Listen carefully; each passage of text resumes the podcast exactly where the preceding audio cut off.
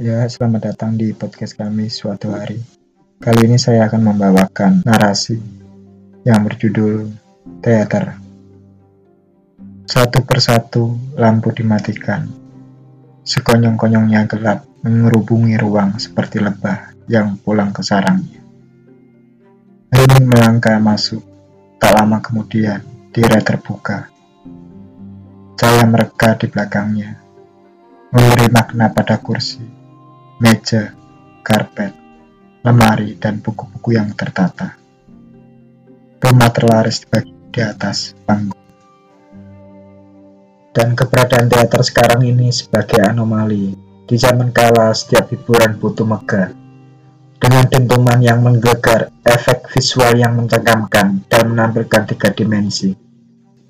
Teater malah masih terpaku menawarkan hal yang kurang lebih sama sejak ribuan tahun lalu Ratusan orang di pertunjukan teater duduk diam, berjam-jam di depan panggung yang saklek. Tak ada iklan, tak ada ledakan, tak ada robot tempur atau semarak kota-kota metropolitan. Hanya ada penampilan ragam manusia dengan semua rias dan lakonnya yang menguasai panggung.